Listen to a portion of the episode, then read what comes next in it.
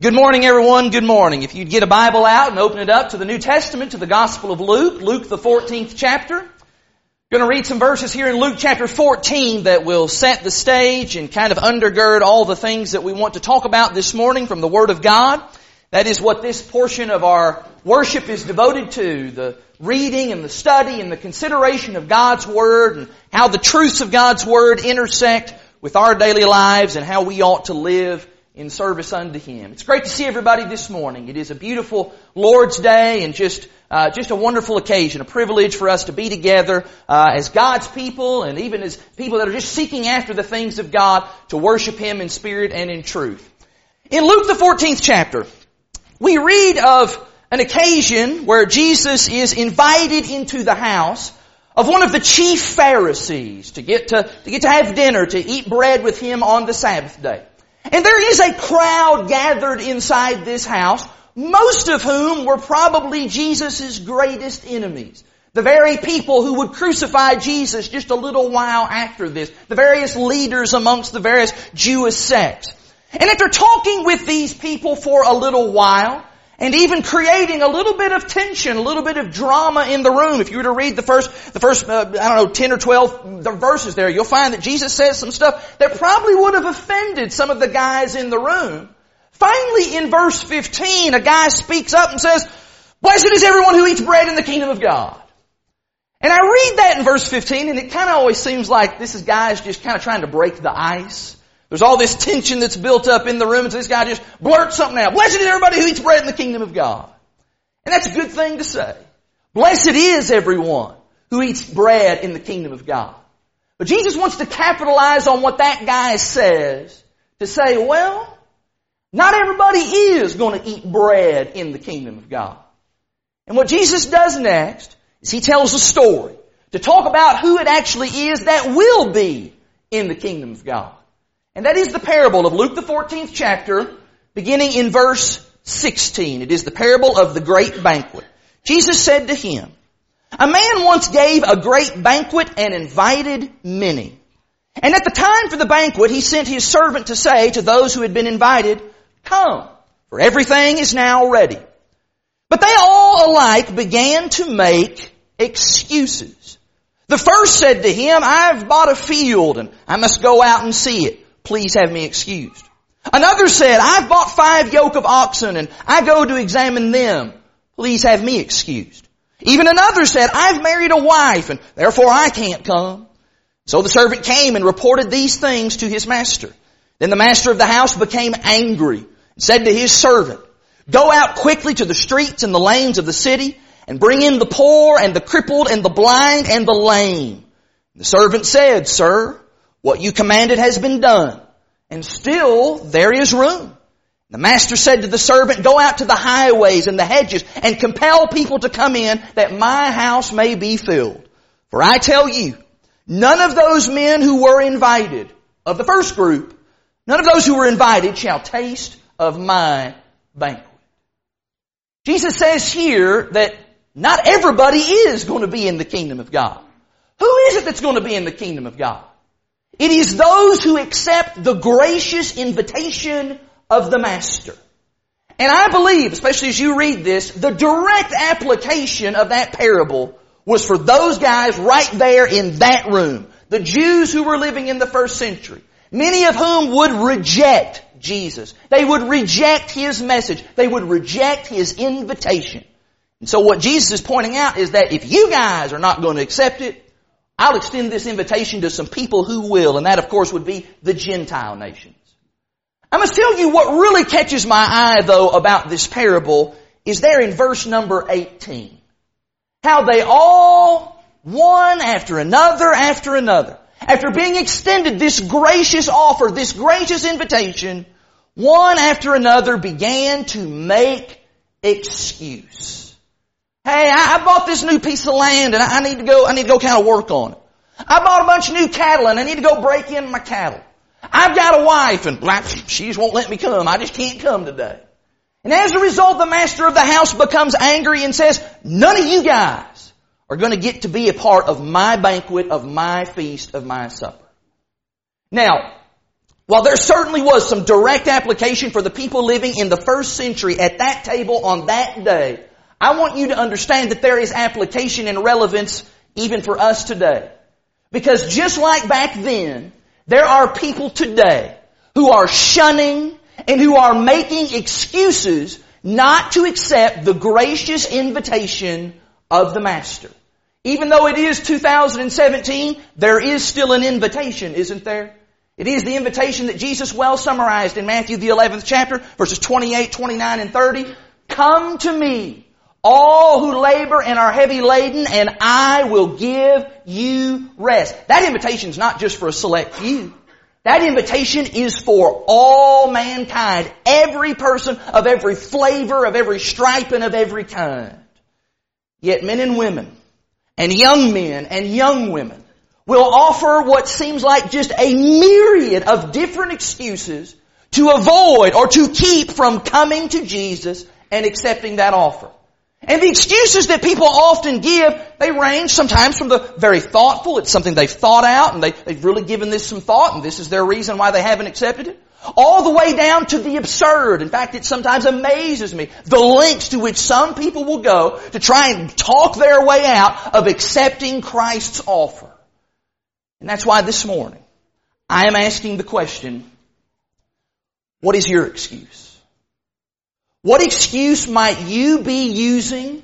What excuse might you be clutching with every fiber of your being right down to this present moment to avoid becoming a Christian?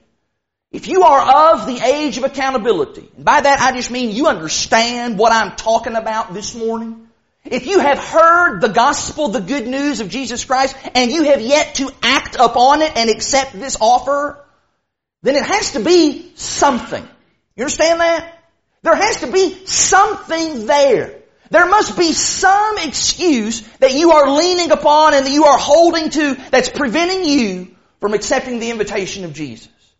This morning, I want us to look at just a few of what I believe are the more common excuses for people to not obey the gospel. And really, a sermon like this, I think it's going to serve at least two purposes. Number one, for those of us who are Christians, this morning I will provide for you and for me what I believe are some scriptural responses to the various excuses that we hear people make for not accepting the invitation of Jesus as we try to talk with and persuade our neighbors and our coworkers and our friends and even our family members to overcome those excuses and to obey Jesus Christ.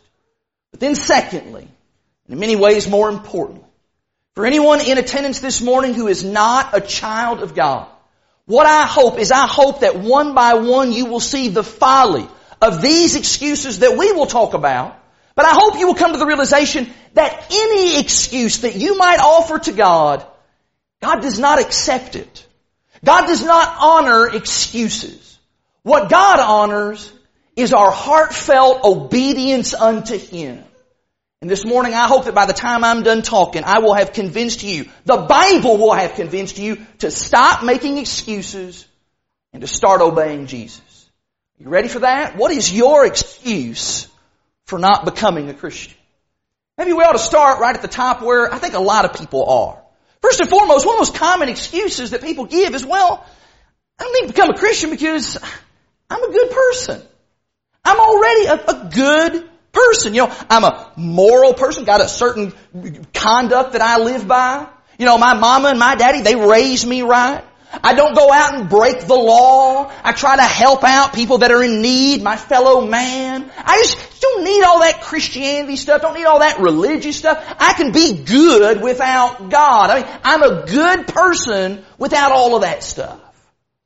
Now, if you're here this morning and you're thinking to yourself that you are a good person, let me just say, good. I'm glad you're a good person. The world needs more good people. That's absolutely wonderful. But can I ask you this? If you're good, you're good according to, to what standard? Certainly there has to be some measuring stick here, some standard of excellence to determine whether or not a person is good. Are you saying you're good by the standard of, I don't know, like public opinion? You know, if you just ask a bunch of people, is he a good person? Oh yeah, he's a good person. Is that your standard? Maybe your standard is the standard of human comparison Where you go and you find somebody else and say, oh, you know, compared to that guy over there, I'm, I'm a really good person. That's, that's kind of silly and kind of foolish, isn't it? We can all find somebody who we're much better than. You know, point it like, you know, Adolf Hitler. I, I'm a better person than that guy. I'm a really good person. And while we're thinking about all of this, just who exactly determines the definition of good? You might think that being a good person means you sign up for a marathon. You're going to run 26 miles in order to raise money to find a cure for cancer. For you, that might mean that that's, that's what it means to be good. For me, being a good person may just mean staying at home with my wife and my child and just hanging out with them and just being together as a family. That might be my definition of good. Who exactly is right here? You see, it's really not within you or within me to determine the definition of good. And so for order for us to determine what good is, we need to go back to the beginning. We need to go back to the origins of good. And that of course would be the creator of good, the creator of all things good. That would be God. It is God who sets the standard. And the truth of the matter is, if we honestly judge ourselves by God's standard of good and bad and you know, kind of a scale of morality, what we would all find is that we all come up woefully short. We are far short of being good. Paul said in Romans chapter 3 and in verse 10 as he quoted from the Old Testament, he said, as it is written, there is none righteous, no, not one. Not a one of us measures up completely and fully to God's standard of good. And why is that? Well, if you continue on in Romans chapter 3, Paul says down in verse 23, it's because we have all sinned. We all fall short of the glory of God. All of us have sinned, and as a result, that kind of knocks us out of the running of getting the award for being the goodest. None of us are truly good. There's only been one man who has ever walked the face of this earth who was without sin and who could truly say that he was good. And that guy, he is sitting right now at the right hand of the throne of God. His name is Jesus. You see, it's not a matter of our good stuff outweighing all of our bad stuff. And I think that's a common misconception in people's mind. Five zillion good things over here on the good scale still doesn't begin to outweigh just one sin over here on the bad side. If you have sinned, then my friend, you are a sinner. And you are then in need of forgiveness of those sins. You need a Savior from your sins, no matter how good you think you are otherwise. Why, I think one of the best illustrations of that would be in the book of Acts, in Acts chapter 10, the example of a man by the name of Cornelius. In Acts 10, in the first two verses, we're introduced to this fellow. Cornelius is a devout man, a God-fearing man, a generous man, a prayerful man. We look at that guy and we say, that's a good man. That is a good man right there. But in Acts 11 and in verse 14, Cornelius was still told that he needed to send for the apostle Peter, who would come to him and who would tell him the things he needed to do in order to be saved. Saved from his sins. What I want you to understand this morning is that even good people need to be saved from their sins. And I'd like to think, as I look out over this room, I think by my definition of good, I'm looking at a group of good people. But you know what? Good people still need saving. Becoming a Christian is not about being good. Becoming a Christian is about the fact that I am a sinner and that I need salvation from my sins. Claiming to be a good person, that's just not a good excuse for rejecting the invitation of Jesus. In fact, if you were to read in Matthew chapter 7 verses 21, 22, and 23, you'll find that on the day of judgment, Jesus says there's going to be a lot of folks who claim to be good. And they're going to tell the Lord about all the good things that they did. And on that day, they will be rejected by the Lord for all of eternity. It's not about being good. It's about being forgiven of your sins and serving Jesus. Let's maybe just flip this excuse over on its ear. What about kind of on the flip side of that? Some people use as an excuse not that I'm a good person, but some people use the excuse of, well, I'm just, I'm just too bad. You know, I, I've just done so many bad things in my life. You, you don't even, you don't even want to know the kind of bad things that I've done, the kind of things people just don't even speak about. God wouldn't save me. God doesn't have any use for me. God in His church couldn't use someone like me who's lived the kind of wicked life that I have lived. I'm just, just too bad to be a Christian. And you know what? You may be right that you have done some, some pretty bad things in your life. Maybe you've done the kinds of things that have brought shame upon you and upon your family. Maybe you've done the kinds of things that have sullied your reputation. It's depleted your bank account. Maybe even ruined your physical health. Maybe you have done things that you regret every single day of your life. But can I ask you this? Are you as bad as Saul of Tarsus? I was thinking about this last week. Sam preached to us a lot about Paul and about his former life. You, you, you know about Saul of Tarsus. We know him better as the apostle Paul. But in his former life, he was a guy who persecuted Christians. Delivered them into prison, bound hand and foot. Delivered them over to be executed. Killed for their faith. This is the guy who tried to stamp out and destroy Christianity before it ever really got going. That guy, Saul of Tarsus, that is the guy who later on in 1 Timothy chapter 1 and verse 13 would admit that he was a blasphemer a persecutor, a violent aggressor against Christianity. That very same Saul of Tarsus in verse 15 of that chapter, he would call himself the chiefest of sinners. Let me ask you, are you as bad as that guy? Are you as bad as that guy? I mean, that guy, that's the Osama bin Laden of the first century, a terrorist in every sense of the word. You as bad as that guy? I doubt it. But you know what? Let's just say for the sake of argument, let's say that you are. Let's say you were as bad as Saul. What does Saul say in that very same text in 1 Timothy chapter 1? Paul says that despite my wickedness, verse 16, I obtained mercy. He says in verse 14 that the grace of our Lord was exceedingly abundant toward me. It overflowed for me.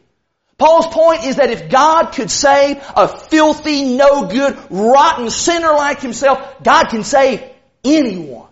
There is no sin that is too great that cannot be forgiven when you have a penitent heart. I think for proof of that, you just look no further than those very people who crucified Jesus. You would think if there ever was such a thing as an unpardonable sin, You'd think that murdering the spotless Son of God, you'd think that would be it, right? But were Christ's crucifiers, were they too bad for salvation? In Acts chapter 2 in verses 36 through 38, Peter had an occasion to preach to those very people, to a room full of murderers with blood on their hands. In verse 36, he convicted them. He said, this Jesus, this one who is both Lord and Christ, you crucified him. You people did this. You are guilty. You are the one. And after being pricked in their heart, and after being convicted of their sin, and they asked the question, men and brethren, what shall we do? Peter said to them in Acts 2 and verse 38, sorry about your luck, nothing I can do for you guys. You guys are just stuck. You can't be forgiven of what you've done. Is that what your Bible says? Acts 2.38 says, repent and be baptized, every one of you, in the name of Jesus Christ, by the authority of Jesus, for the remission of your sins. Now I tell you friends, I don't care who you are and I don't care what you have done. If you are willing to repent and then surrender your life in humble, heartfelt obedience to the King, God will forgive. Doesn't matter how bad that you've been. And when you stop and think about it, the truth is, the gospel is for bad people. It sounds kind of crude, but it is absolutely so. Since none of us are truly good, we've already established that, then the saving message of the gospel must be for bad people. Remember what Jesus said to Zacchaeus in Luke the 19th chapter in verse 10? After Jesus had spent the afternoon with this guy who was a chief tax collector. If you lived in first century times and you were a Jew, man, tax collectors and the chief tax collector, that was, in your mind, that was as bad as it gets. They had reputations for being liars and cheaters and swindlers and thieves. And yet Jesus said to that man in Luke 19:10 that the Son of Man is come to seek and to save the lost. Jesus came, Jesus died in order to save people from sin. That was His primary mission for coming to this earth, to die for the sins of all humanity, and yeah, That includes even yours. Bad as you think you are. Jesus came for you. You're not too bad. If you have a willing heart, have an open mind, then even the baddest of the bad can be changed for the better. Don't allow this excuse to be what you're clinging on to to reject the gracious invitation of the Lord. Having said that though, there's yet another excuse that I hear quite often. I think this is a big one for a lot of folks. There are a lot of folks who don't become Christians and obey Jesus because they say, it just seems too hard. Being a Christian, living the Christian life, that just seems, just seems like that would be too hard for me. It looks like a, a way of life, and it is a way of life, but it looks like a way of life that I just don't think I'd be strong enough to, to pursue and to, you know, to, to, to really do that and to, to really be committed. And my immediate reaction when folks say that is to say what my parents and my grandparents used to say to me whenever they would put food in front of me that I had never eaten before, and I said, I'm not eating that. That looks gross. That's nasty. And they would say, how do you know until you've tried? I want to say that to people who are not Christians and they're looking at it and they're saying, oh, it looks too hard. Well, how do you know until you've tried? There are some people though that I am convinced have really given that some careful thought, some careful consideration. These are the people who they'll say, I, I have studied the Bible. I've listened to the sermons, went to Bible class, I've really thought this through. I've taken a look at all the, the commands and the expectations that are laid out in the scriptures. And I just, I just don't think I can do it. I know me and I just don't think I can do that. Just seems like it'd be more than I could bear, more than I could do. I just, I, if I'm going to do it, I want to be able to do it right. And I'll tell you, I think there's something about that attitude that is commendable. I think there's something respectful there. The idea of actually counting the cost, thinking this thing through ahead of time, that is critically important. And in fact, Jesus said, you better do that. In Luke the 14th chapter, there in verses 26 down through verse 33, Jesus explains the level of commitment that is called for, that is expected of a person who wants to be a disciple of His. Jesus says, you need to be willing to forsake everything. Forsake all that you have. You need to be willing to love me, put me ahead, even of your mom and your dad and your brother and your sister and your children and anybody else. This is a huge commitment that you're making. And Jesus says, you need to think about that. You need to give consideration to what you are committing your life to. Because make no mistake about it, living faithfully as a Christian, it is difficult. You maybe didn't think I was going to say that, but that is absolutely true. The Lord has never promised that the road from here to heaven would just be a, just be a cakewalk.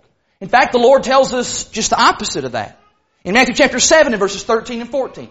Jesus said that the, the gate, the strait gate, the way that leads unto life, that it is, it is narrow. He says, few there be that find it. The road that leads to heaven, it is restrictive. It is challenging and yes, at times, it's just difficult.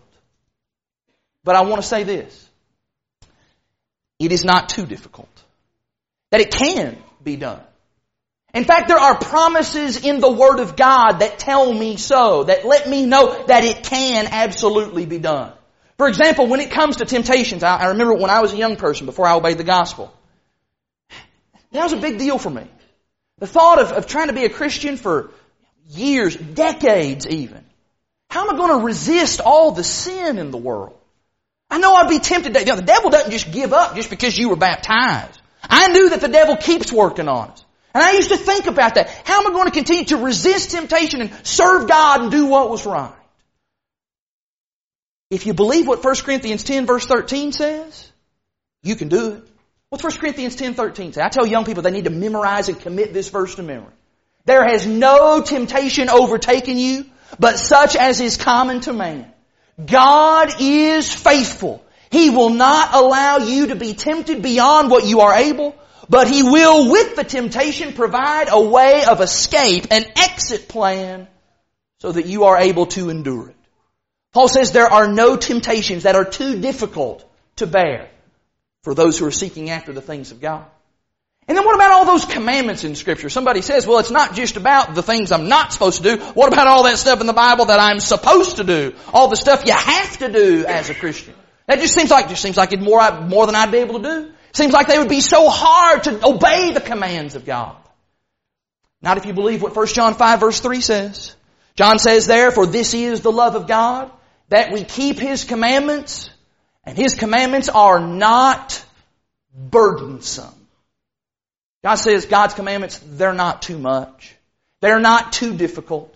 For those who are striving and seeking to do what is right, will you make mistakes? Absolutely you will. Will you live perfectly? Absolutely you will not. But please don't tell yourself that it is too hard to be a faithful Christian or that somehow you are not strong enough to do it. I'll tell you when the real strength comes. I want to say this to our young people. Real strength comes after you become a Christian. I thought about this last week when Sam was preaching about Paul. In Acts 9 and verse 22, the Bible says that Saul increased even the more in strength. When? While he was sitting in Damascus waiting for Ananias to show up and to, you know, tell him what he needed to do? No! After he obeyed the gospel, he continued to grow and to be strengthened. And I am convinced that there are a number of spiritual blessings, tools and resources that God has provided for those who are in Christ to help them to grow, to overcome the world. But I'll tell you, you only get access to that stuff once you're in Jesus Christ. Do not allow the grasshopper mindset to be your excuse for rejecting the invitation of the Lord. Maybe somebody else is sitting here thinking, well, I'll tell you what my excuse is. Mine is, I just don't know enough yet to be a Christian. I don't, I just don't know enough about, about the Bible, don't know enough about, you know, what it takes to be a Christian. Don't know enough about just Christianity in general. I'm not as knowledgeable of the Bible and the Scriptures as I feel that I need to be. I haven't heard enough gospel teaching and so I'm, I'm just, just not ready yet. Now I will tell you, there are circumstances where that absolutely is a valid excuse. There are circumstances where a person just truly does not know enough yet. For example, you have a young person who maybe see someone baptized or they have some concept of baptism and immediately they want to be baptized. But they don't understand the meaning of that and why you do that and who that's for and what that's all about. And so they don't know enough yet. It's going to take a little bit of time.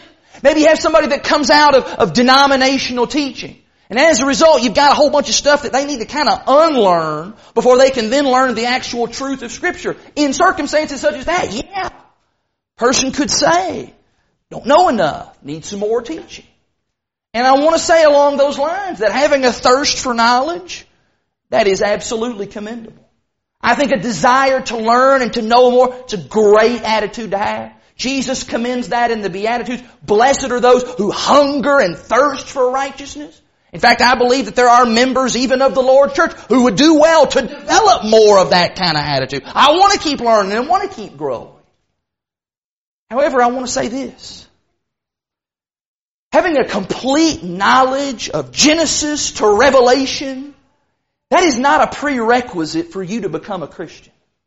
God does not expect us to be walking encyclopedias before we can become one of His children. Which begs the question that I know somebody's going to ask. They're going to ask, well, well, how much does a person need to know before they can obey the gospel, before they can accept that invitation? Well, I'm going to tell you. When I read the book of Acts, and I read of the conversions that took place in the book of Acts, it seems to me that those conversions took place very, very quickly. Most of those conversions took place after just one lesson. Just one Bible study. One sermon. My favorite example of that is in Acts the 16th chapter. The Philippian jailer, he had heard some things obviously about Jesus. Paul and Silas had been singing that night while they were in their prison cell. And so he asked in verse 30, he said, Sirs, what must I do to be saved? And in verse 32, the Bible tells us that Paul and Silas, they then spoke the word of the Lord to him.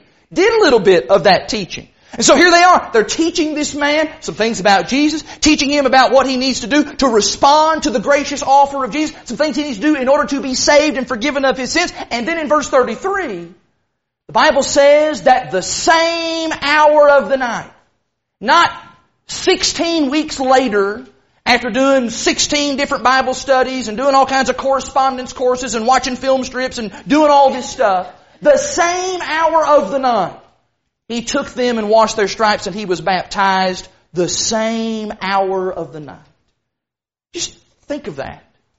In the span of about an hour, and if you want to add the events that happened a little bit prior to that, just a few hours, that jailer went from being unsaved and being ignorant of the gospel to now being saved, a baptized believer in Jesus. So somebody asked, well, how much does a person need to know? Well, apparently not a whole lot. Or at least not as much as we think everybody needs to know. It is evident that Paul and Silas were able to teach this man the fundamentals of the gospel in very short order. And what are those fundamentals? Well, I believe Paul really sums it up best in 1 Corinthians 2, there in the first couple of verses. Paul says there, as he reflected upon his previous visit to the city of Corinth, look at 1 Corinthians chapter 2, in verse 1, Paul says, I, when I came to you, brothers, I didn't come proclaiming to you the testimony of God with lofty speech or wisdom, for I decided to know nothing among you except Jesus Christ and Him crucified. Paul says the only thing that I came teaching was Jesus Christ and Him crucified. Paul did not feel the need to teach those people all of the intricate details of what the Bible says about marriage and divorce and remarriage. These people did not need an entire lesson on the expository sermon on the history of the Old Testament. These people did not need to know everything about everything. That's not what they needed in the beginning. They needed to just hear about Jesus. And what I want to say to you this morning, if you're hanging on this, I don't know enough stuff, and you're just not sure that you, you do know enough uh, or not, what you need to know to become a Christian, I believe, is really quite simple. You need to know, first of all, what sin is. You need to know that you are a sinner. And because of that, you need to understand that that has separated you from your God. You are not in fellowship with God. But the good news is, is that God has sent His Son, Jesus, to die on the cross of Calvary, to atone, to be a sacrifice for your sin. That that very same Jesus, He arose on the third day, which is what declares Him to be the Son of God with power, as Romans 1 says. And if you believe that with all of your heart, you're convicted about that. And if you are willing to then confess that with your lips, that I do believe that. I do believe Jesus is God's Son. If you're willing to further act upon that by repenting and turning away from sin and turning to God, and then putting Jesus on in baptism to have your sins washed away, then my friend, you are not far from the kingdom of God. Those are the basic principles that you need to know, that I need to know to get started on the road that leads to heaven. And as for all the rest, somebody says, what about all that other stuff? Whole bunch of other stuff in the Bible other than just Christ and Him crucified, and yes, there is. But as for all that other stuff, Hebrews chapter 5 verses 12 and 13 and 14 tells us that the rest of that stuff, it'll come in time. It ought to come in time. It better come in time. All the other knowledge that is needed in order to remain faithful to the Lord, it'll come with time, diligence, with study, as you grow from being a babe in Christ to being mature in Christ. Being a Christian is a constant work in progress. If I went around this room and asked those of you that have been Christians for 30, 40, 50 years, I tend to believe each one to a person would say, you never stop learning. You never stop growing. We're, it's a work in progress from now until the day that I die. You don't have to have a PhD in biblical studies. You don't have to have a doctorate in Greek or Hebrew or Aramaic in order to become a Christian. Don't. Don't let that be your excuse for shunning the invitation of the Lord. Fifthly, Somebody says, I'm not a Christian because I tell you, there's just, there's just too many hypocrites in the church. I'd sure like to be a Christian. That looks like a good thing. I'd like to, to you know, it seems like there's a lot of benefits to being a Christian, but I tell you, there's just too many hypocrites. I've just known too many people who claim to be Christians, and they're just hypocrites. I just see it all the time. Go outside and walking around, and you meet people, and people call themselves a Christian, and they're out cussing and drinking, and they're not acting like a Christian, not dressing like a Christian. Not conducting themselves like a Christian is supposed to. And you know what? I just don't want to be around people like that. Well, I'll just tell you. If being around hypocrites, if that is such a painful experience for you, then it might be wise for you to just never leave your house again. Because truth of the matter is, there are hypocrites everywhere. In every walk of life. You will find people who are acting hypocritically. Have you ever had a coworker that talks bad about the boss behind his back? And then as soon as the boss comes around, he's like, oh, sucking up to the boss. And it's like, can you believe that guy? What a hypocrite. Saying one thing and then doing something different. Has that ever caused you to quit your job because there was hypocrites in the workplace? This is the type of excuse that I think a lot of people, they're kind of quick to throw out there, but they don't really think it through because they're not really consistent with it across the board. There are hypocrites in school. There are hypocrites in the PTA. There are hypocrites at the restaurant. There are hypocrites at the ball game. You go to a ball game. Guys cheering for the home team. Yeah, yeah, yeah. And the home team starts losing and not playing really well. Boo! You guys stink. Get your act together. What a hypocrite. That doesn't prevent people from going to ball games. Never hindered us from being involved in those various walks of life. And even as I say that there are hypocrites everywhere, I do need to admit that yeah, there are hypocrites even in the Lord's body. We're not proud of that. I'm not glad to stand up here and have to say that. But the truth is there are bad apples in every bunch, as the old saying goes. Jesus illustrated that point well, I think, in the parable of the wheat and the tares in Matthew the 13th chapter. Jesus said that the devil has sown tares or he's sown these weeds, even amongst the good seed, what will be the wheat. And unfortunately that is true within the Lord's body. There's going to be some bad tares, even amongst the good seed. But as Jesus goes on to give the divinely given explanation down in verse 37 through 43, Jesus says that at the harvest, which is the end of time, at the end of the world, judgment day, those weeds, those tares, they're going to be exposed. All the hypocrites will be exposed for what they really are.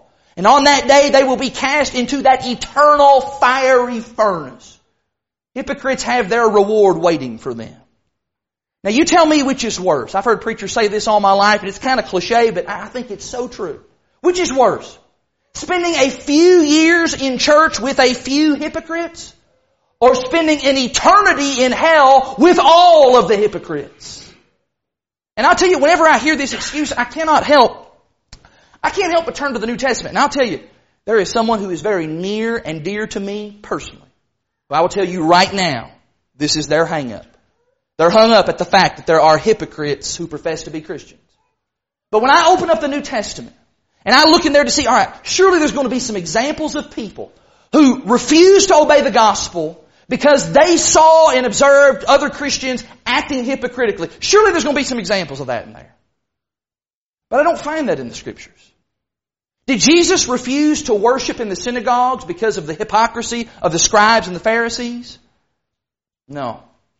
Did those 11 remaining apostles, did they abandon following Jesus because of the hypocrisy of Judas Iscariot? No. Did hypocrisy stop people from obeying the gospel when Ananias and Sapphira were exposed as the hypocrites that they were? Actually, would you look in Acts chapter 5? Ananias and Sapphira, their hypocrisy was laid bare for all to see. They pretended to be generous and sincere when in truth they were liars and they were cheats and they were, you know, crooks. And as a result, God struck them dead on the spot for all to see. Now, did their hypocrisy cause people to say, aha, told you, I knew it. I knew there was hypocrites in the church and that just proves it right there. Don't want any part of that. Nope. If you're in Acts 5 and you drop down to verse 14, the Bible says that after that happened, more than ever, believers were added to the Lord. Multitudes both of men and women. Multitudes, more than ever. People did not allow just a couple of hypocrites to get between them and God. They didn't allow a couple of hypocrites to become bigger to them than God. If this is the excuse that you're holding on to this morning, please do not allow the hypocritical actions of one or a few to determine your eternal destiny. And I'll just say right here, if there are people who profess to be Christians and their hypocrisy has turned you sour, I'm sorry for that. I'll say even personally, if you have observed me in my life in some way, saying or acting in a way that is not becoming of a child of God, and that has caused you to be hesitant about becoming a Christian, I want your forgiveness for that. I want God's forgiveness. And then I want your forgiveness. I'm sorry for that. We all are going to experience moments where we lapse in judgment. We don't use, we just don't use our minds as we should. We're not as committed as we ought to be. I'm asking for your forgiveness and I'm asking you to not put your soul in the hand of someone else. Finally then this morning, as we think about the excuses that people give for not accepting the invitation to the great supper Jesus has prepared. This final one is probably the most common, and it is probably the, in many ways, one of the more difficult excuses that people offer. And that is, I don't accept the invitation of Jesus now because I'm going to do it tomorrow. I do plan to become a Christian. I've thought about that. I can picture in my life that, yeah, one day I'll be a Christian. I've always thought that, yeah, I would be a member of the Lord's church. One of these days I'm going to get my life straightened out and I'm going to serve Jesus. Not today, no. Tomorrow though, I will. I'm going to obey the gospel, for example, once I get done with high school. Get all the peer pressure of high school. Get all that out of the way. Then I'll be a Christian. Well, then I'm going to go to college. Well, well, you know, once I graduate college, get all that, get my education out of the way. Then, then I'm going to be a Christian. Well, I'm, you know, I need to get my career established. That's what you go to all that school for. Once I get my career established, get my job going, then, then I'll be a Christian. Well, I met this person. I really like them. I think we're going to get married. Well, let's get, get my family in order. I have kids, establish a home. Then, then I'll be a Christian. Well, you know, there's so much responsibility with family and work and all that. I don't really have time to be a Christian. So when I retire, then, then I'm going to be a Christian. Well, I'll tell you, you talk to retired people and they'll tell you they have all kinds of time. They didn't realize that they had all this time to do all of this stuff that they gotta do. They're traveling here and there and they're taking care of grandkids. Don't have time to be a Christian now, but later, when I'm really old, really gray, got nothing else going on in my life, then, then I'll be a Christian. You see, in the mind of the procrastinator, there just always seems to be another tomorrow. When Paul preached the gospel to Felix in Acts the 24th chapter, Felix was confident that he would always have tomorrow. When I have a convenient season, I'll call for you. The Bible doesn't ever tell us that that convenient season came for Felix. Tomorrow, tomorrow, tomorrow. We are always putting off today what we're sure that we can do tomorrow. Let me tell you the problem with tomorrow. First of all, you may die before tomorrow comes. I think that's the obvious one. In James chapter 4 and verses 13, 14, and 15, James talks about the folly of making too many plans for tomorrow because you might not make it there. James says, what is your life? Just a vapor. It's just a mist. It appears for a little time, just for a moment, and then pff, vanishes away. Hebrews 9.27 says that it is appointed unto man once to die. Death is certain. Tomorrow is uncertain.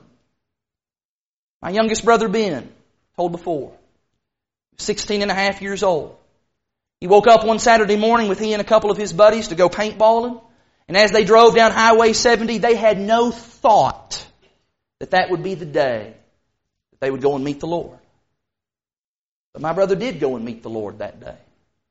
Now I'm proud to say he met the Lord in a prepared condition. He had obeyed the gospel and was serving Jesus.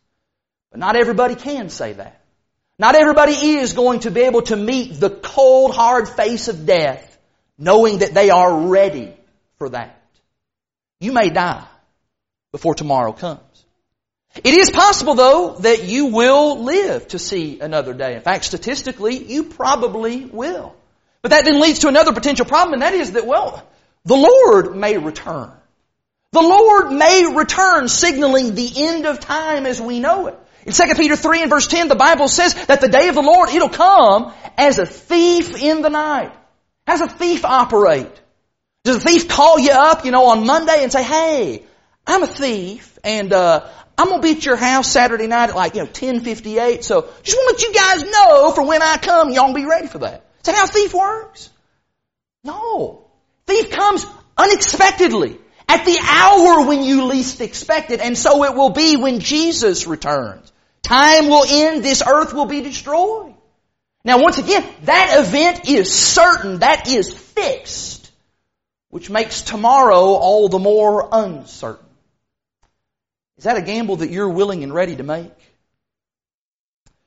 But it is possible that the Lord will be long suffering. That His patience will continue for yet another day. You will get the opportunity to see tomorrow, but there is still at least one more problem. With waiting until tomorrow to obey God, and that is this. And that is that your heart may be hardened. Do you remember in the book of Exodus the story of the ten plagues being rained down upon the land of Egypt?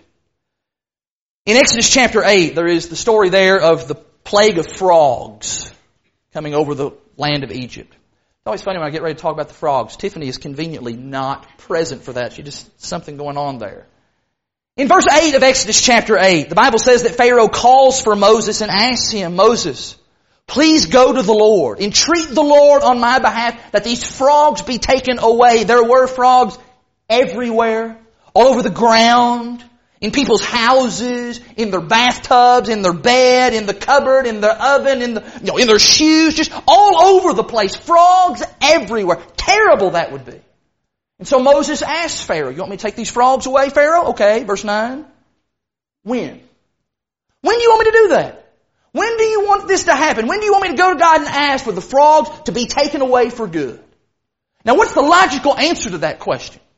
If there's frogs everywhere, yes, the logical answer is now. Right now. Today. This, why are you even asking this? Let's get them out of here pronto, get those frogs gone. But in Exodus chapter 8, verse 10, what did Pharaoh say? Pharaoh said, tomorrow. Tomorrow. What Pharaoh wanted was just one more day to see if his stubbornness would be tolerated by God. And what happened as a result of that? In verse 15 of Exodus chapter 8, the Bible says that when Pharaoh saw that there was relief from the frogs, he hardened his heart and would not listen. That man's procrastination caused him to build an impenetrable wall around his heart to the point that it didn't matter what Moses said. It didn't matter what God did to Egypt. God's doing all these amazing signs, the kind of thing that would make us say, whoa, God, you are God and I'm going to worship you. It didn't matter what God was going to do. He was not going to listen and he was not going to let those people go. And what I'm saying to you is that that danger, that danger is still present even today. In Hebrews chapter 3, excuse me, Hebrews 3 and in verse 7, the Bible says there that today, today if you will hear His voice, harden not your hearts as in the day of provocation. In verse 13 he goes on to say, and he's saying this to Christians, he says, but exhort one another daily while it is called today. Why? Lest any of you be hardened through the deceitfulness of sin. You see, this is not a race to just become a Christian right at the last second. I'm to become a Christian like right before I die. I'm to catch that last flight out to heaven and everything will be well with me and the Lord. No, this is a race for you to hear the Word of God, to repent of your sins and to submit to Jesus before your heart becomes unresponsive to the truth. You might not be willing to hear the truth tomorrow. You might not be willing to accept the truth tomorrow. But if you have been convicted of your sins today, if you understand the need that you have in your life for a Savior today, if you understand and recognize that you need those sins cleansed from your soul today, then why will you not do something about that today? Why don't you do something about that right now? We do extend the invitation of Jesus the Christ. And no, it's not an invitation to come and eat a literal physical supper, but it is an invitation to come to that spiritual supper, that spiritual feast and that banquet that Jesus has prepared and He is offering to you by His grace and by His love. And just like in that parable of the Great Supper where we began in Luke 14, right now you have the chance and you will do one of two things. Either you can accept that invitation or you can continue to make your excuses. And as that parable points out, people who make excuses don't get to come in. It is only those who accept the invitation willingly, voluntarily, heartfelt obedience unto God. Only those will be privileged to eat bread in the kingdom of God, both now and for all of eternity. If you're not a Christian, we are imploring you. We're going to sing a song of invitation. I think it's the song, I am resolved. Our prayer and our desire is that you will be resolved right now to be a child of God, to put Christ on in baptism, and to start living for Him. Let us as your brothers, your new brothers and sisters, encourage you and help you to grow so that you can be everything that God wants you to be and you can be in heaven someday. Brother or sister, if you're not living for the Lord, you're not doing what you ought to, maybe there's some hypocrisy going on in your life, repent of that. Don't be making excuses. Repent of that and start serving the Lord in a better way from this point going forward. The invitation of Jesus the Christ, it is open to you. Will you accept it? If so, do that right now while we stand and while we sing.